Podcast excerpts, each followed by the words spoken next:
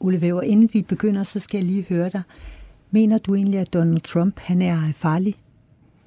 Farlig for verdensfreden? Ja. Ja, altså nu er han sådan ekstra meget muligvis, nu han er på sin særlige coronamedicin og steroider og så videre, men jeg tror faktisk, han har været det hele vejen. Det er jo det, vi skal diskutere i dag, og øh, jeg mener det ikke.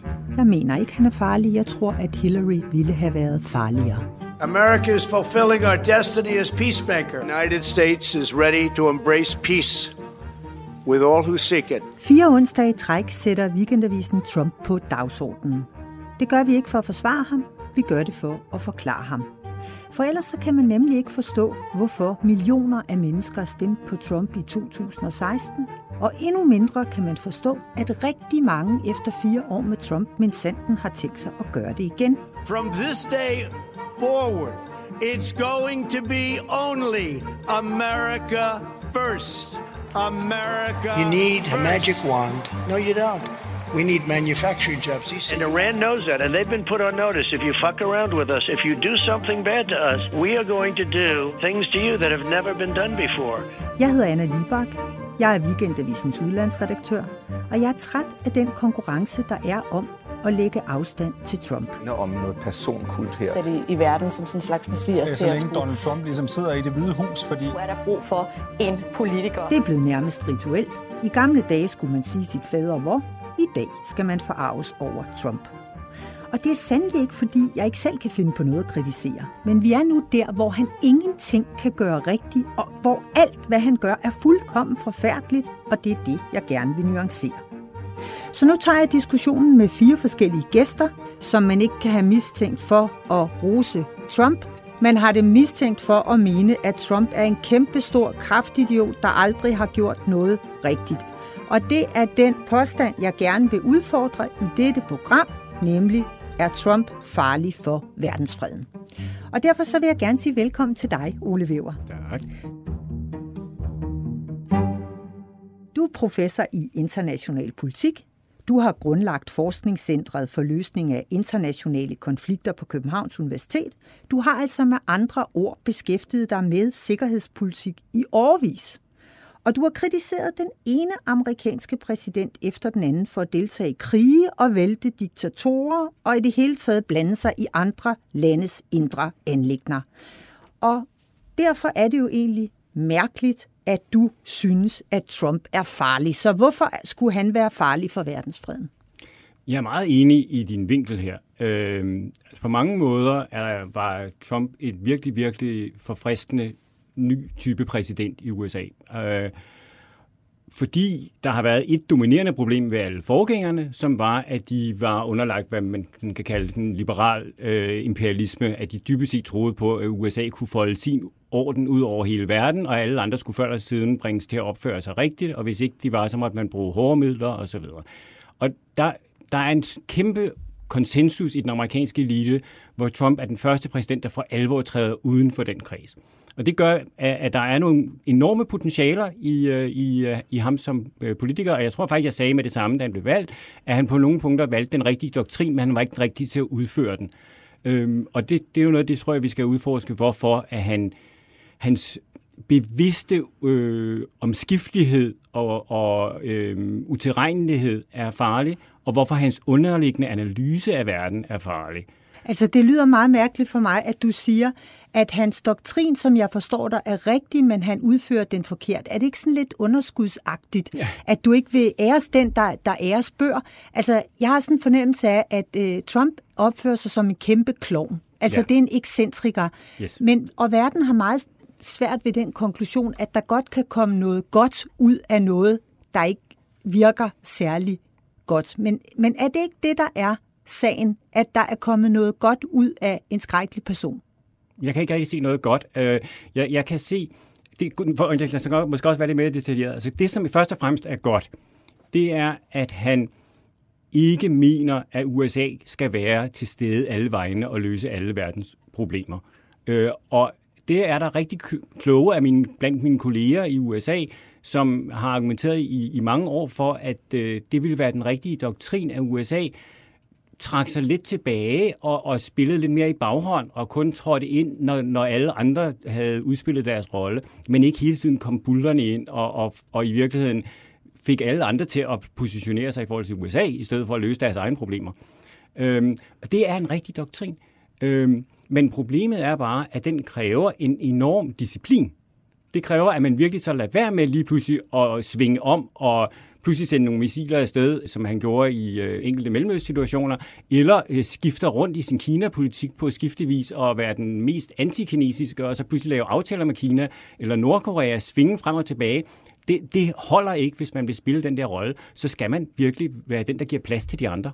Okay, vi er enige om, at Trumps doktrin er rigtig, mm-hmm. og øh, vi er også enige om det på den samme præmis, nemlig at USA ikke er som supermagt, hvad det har været. Mm-hmm. Altså hvis jeg lige må, må øh, rise tingenes bedrøvelige tilstand op, så var det sådan, at øh, i 1950, der sad USA på halvdelen af verdens bruttonationalprodukt.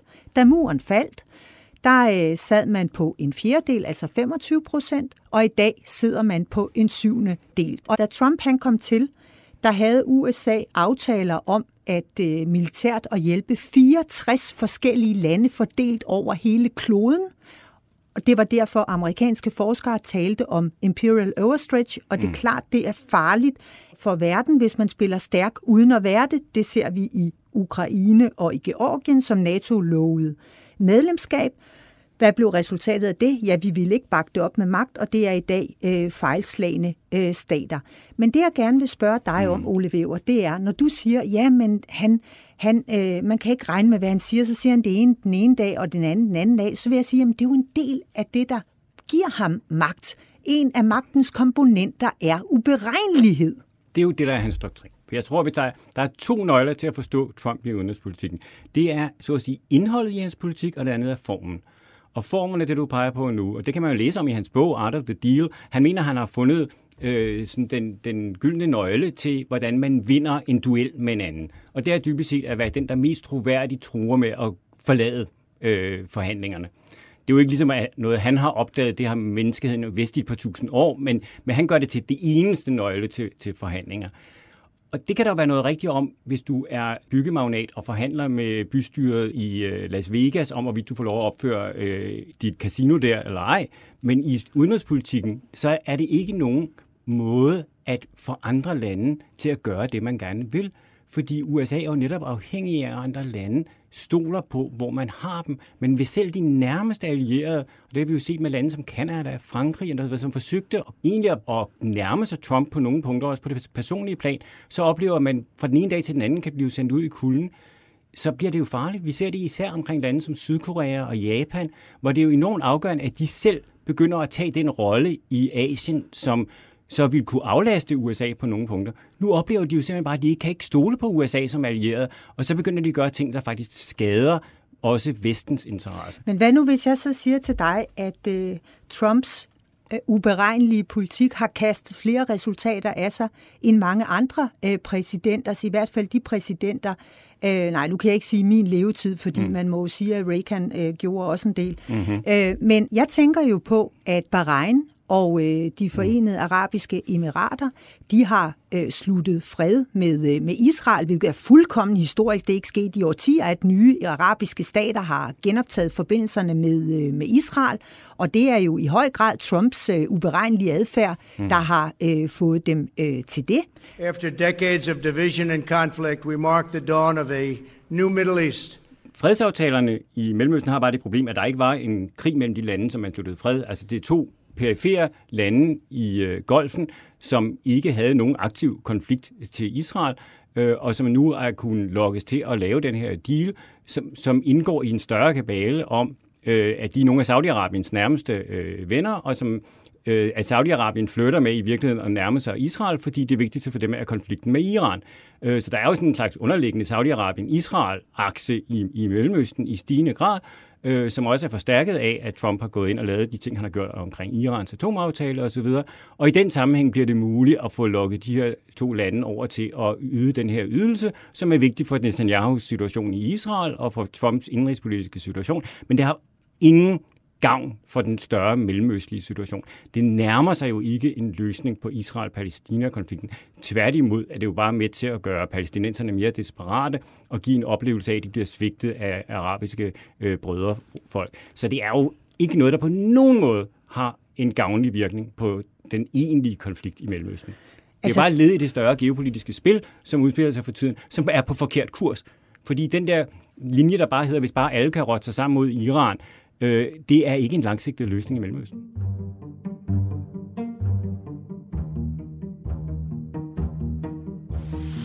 As long as I'm president of the United States, Iran will never be allowed to have a nuclear weapon.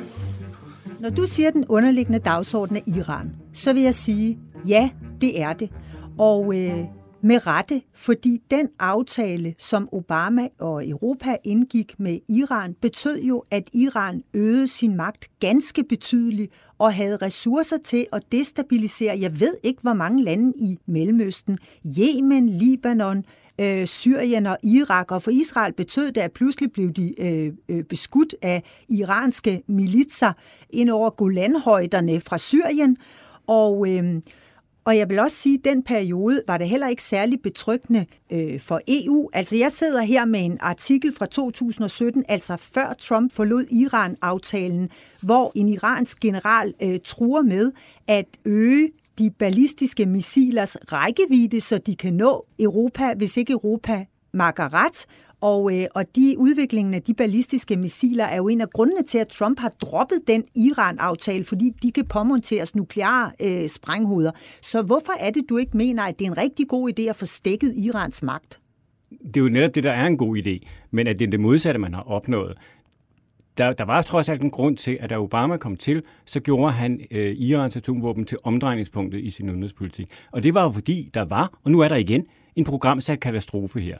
Iran har og har haft et program, der peger frem imod, at de kan få atomvåben på et eller andet tidspunkt. Og jo mere vi konfrontatorisk vi er over for dem, jo mere føler de, de har brug for det. De har set nabolandet blive invaderet fra USA og så videre, konkluderet, at den eneste måde at sikre sig selv er at have atomvåben. Samtidig har stort set alle ledende amerikanske politikere sagt, og for den sags skyld også israelske politikere, vi kommer ikke til at acceptere iranske atomvåben. Det vil altså sige, at vi har vedtaget, at det der skal sprænge i luften på et eller andet tidspunkt. Iran bevæger sig frem mod atomvåben, de andre har sagt, at de ikke vil finde sig i det. Før eller siden skal der ske et eller andet meget dramatisk. Der lykkedes det altså så faktisk at lave den atomaftale, som dybest set gik ud på, at Iran øh, skruede ned for sit program og, og lavede en form for sikkerhedsafstand til, hvor langt de holdt sig væk fra atomvåben. Og i den situation begyndte man så at afvikle øh, sanktioner, som Iran havde været underlagt osv. Det, som Trump har gjort, er for det første at slippe atomvåbenprogrammet løs igen. Øh, og for det andet at sige til alle de andre lande i Mellemøsten, I behøver ikke selv at tage jeres, jeres egen verdensdel. Det gør vi. Vi er der som dem, der holder Iran nede. Men som du og jeg jo egentlig er enige om, USA skal trække sig nogle skridt tilbage. Så det er ikke den langsigtede løsning på Mellemøsten, at USA bruger alle sine kræfter på at trykke Iran ned. Når, når USA lader være med at trykke Iran ned sådan generelt, det vil i det lange løb betyde, at Mellemøstens lande bliver tvunget til selv at finde en slags regional fredsaftale, en slags regional balance. Jeg mener faktisk ikke, at USA skal trække øh, sig tilbage. Jeg mener, at USA skal prioritere sine konflikter, fordi man ikke længere har magten til at være en global Og derfor skal man vel prioritere hegemon. Kina og ikke Iran men jeg mener så absolut, man skal prioritere Iran netop af den grund, jeg lige sagde, at når Iran er ved at udvikle ballistisk missilteknologi, som betyder, at, at atommissiler øh, kan nå EU, så kan jeg love dig, at jeg synes, de skal blande sig i den konflikt. Og jeg mener ikke, at Iran er tættere på at udvikle øh, A-våben. Ja, der vil jeg godt sige, når Israel og Saudi-Arabien, som er dem, der ville være aller, aller mest ildestet, hvis Iran fik atomvåben. Når de jubler over, at han er trådt ud af aftalen, så er det nok, fordi de ikke tror, at de Nej. er tættere på at få en atombombe i hovedet. Nej. Du ved lige så godt som mig, at Israel bomber, eller ikke bomber, men, men i, i, så sent som i juli måned, der skete der en række eksplosioner på øh, Irans atomare anlæg, som satte dem adskillige måneder tilbage. Det forventer jeg vil ske igen. Men det er jo ikke nogen vej imod at løse det problem på, at man bliver ved med at bombe deres anlæg.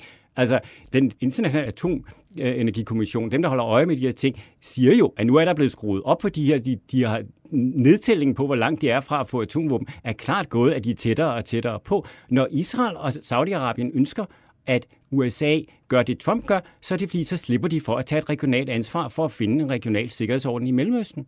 Jeg sagen er den, at du kan ikke finde en regional øh, øh, ordning og en varig fredsløsning, når du har nogle rabiate øh, mulager, som hele tiden kalder Israel for en, øh, en kraftsvulst og siger, at deres politik er, at Israel skal jævnes med jorden. Det er, hvad de siger i Teheran. Altså, så er det meget godt at forestille sig, at man kan gøre det med dialogkaffe. Det tror jeg ikke. Jeg tror kun, man kan gøre det med øh, magt.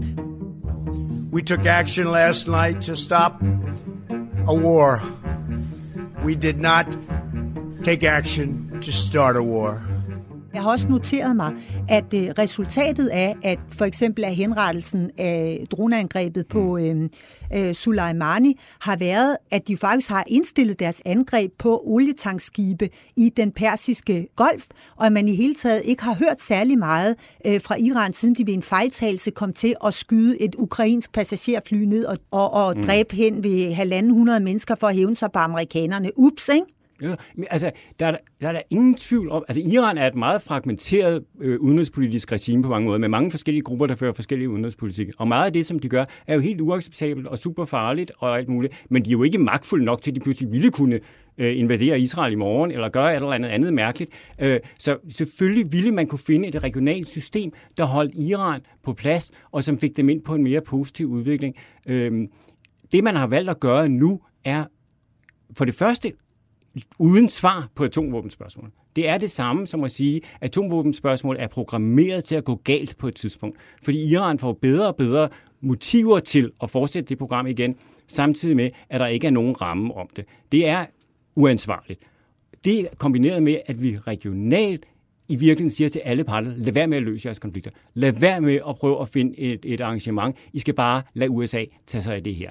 Det er ikke hensigtsmæssigt. Og som vi talte om, altså vi er jo enige om, hvis USA skal prioritere deres interesser, så skal de jo netop sige, at Kina er den væsentligste udfordring. Det er jo, hvad alle i USA dybest set siger, men de kan ikke finde ud af, hvordan de skal gøre det i praksis.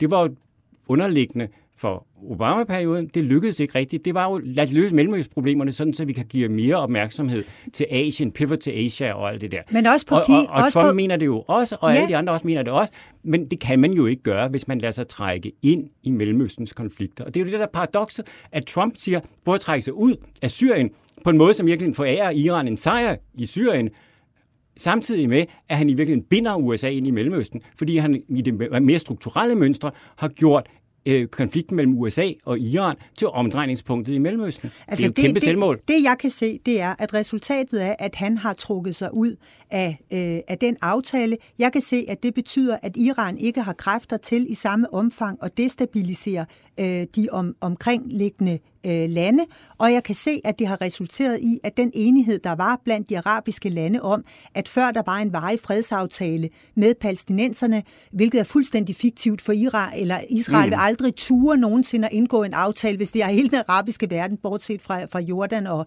og øh, Ægypten mod sig. Øh, ja, så kan jeg se, at der pludselig er bevægelse i den arabiske verden, og at nogle golfstater i vidt omfang siger, jamen de tager, de tager simpelthen Israels parti, eller de, de er, mm. har, gør fælles sag med Israel i opgøret med Iran. Det synes jeg, der er en kæmpe stor sejr. Det er det som, jo ikke, hvis det ikke, er en løg, ikke på nogen måde nærmer sig nøglen til løsningen på Israel-Palæstina-konflikten. Og det gør det jo ikke. Altså konflikten, Mellemøstens store konflikt, hedder jo ikke konflikten mellem Israel og Bahrain. Det hedder en israelsk-palæstinensisk konflikt. Og jo mere palæstinenserne drives ud i desperation, og i virkeligheden ingen udsigt har til nogen som helst form for løsning, jo mere risikabelt bliver det for Israel på længere sigt. Og Israel fører i virkeligheden en selvmorderisk politik i de her år, hvor selve det, at man får lov til at være så lidt kompromissøgende, og den politik understøtter man med det her ved at lave de der kosmetiske aftaler med nogle lande, der ikke betyder noget i den her sammenhæng, men i virkeligheden bare sender et signal til palæstinenserne om, nu bliver I også svigtet af de arabiske Men Israel vil jo aldrig nogensinde ture og indgå en varig fredsaftale med palæstinenserne, medmindre de føler sig betrykket i, at, øh, at, at naboerne i regionen, det vil sige de arabiske stater, ikke er øh, Israel negativt øh, stemt, fordi det, det vil jo en krig med flere af dem, vil jo føre til... Øh, ja, det er det, men jeg, jeg tror simpelthen, Israel Israel har, har lært, at sidste gang de var indstillet på, på fred, og deres befolkning var det, at de så gav øh, Gaza fra sig og så, mm. hvad der skete. Det blev en terroristred, og siden har de fået Qassam-raketter i hovedet, og derfor tror jeg, at de forestiller sig, at hvis de både har den arabiske verden imod, så også skal til at have Qassam-raketter i hovedet fra Vestbreden, hvis man kigger på et mm. kort, jamen så er det opskriften på, at Israel ikke længere eksisterer. Og derfor er forudsætningen for en fred med palæstinenserne også afgivelse af, øh, af, af, af flere landområder, jamen det er simpelthen, at naboerne, de arabiske naboer, bliver Israel øh, venligere stemt, og at man sammen løser problemerne for palæstinenserne, fordi de jo også involverer rigtig mange palæstinenser, der bor uden for, for Israel og bliver fastholdt øh, i en situation som flygtninge. Men det er jo også det, der er sket. Altså Israel har jo reelt fået fjernet den nabotruslen. Øh, nøglen til at komme videre med Israel-Palæstina ligger som altid i Washington. At det er amerikanerne, der kan sætte pres på Israel, sådan så de er villige til at lave en aftale. Og det, er, det, der er problemet i øjeblikket, er, at vi ser en amerikansk administration, der er endnu længere væk end alle de foregående administrationer fra at lave bare det minimum af pres, der skal til. Det vil sige, at Israel falder fra fristelsen til at vinde kortsigtede gevinster på en måde, som er vanvittigt farlig for Israel.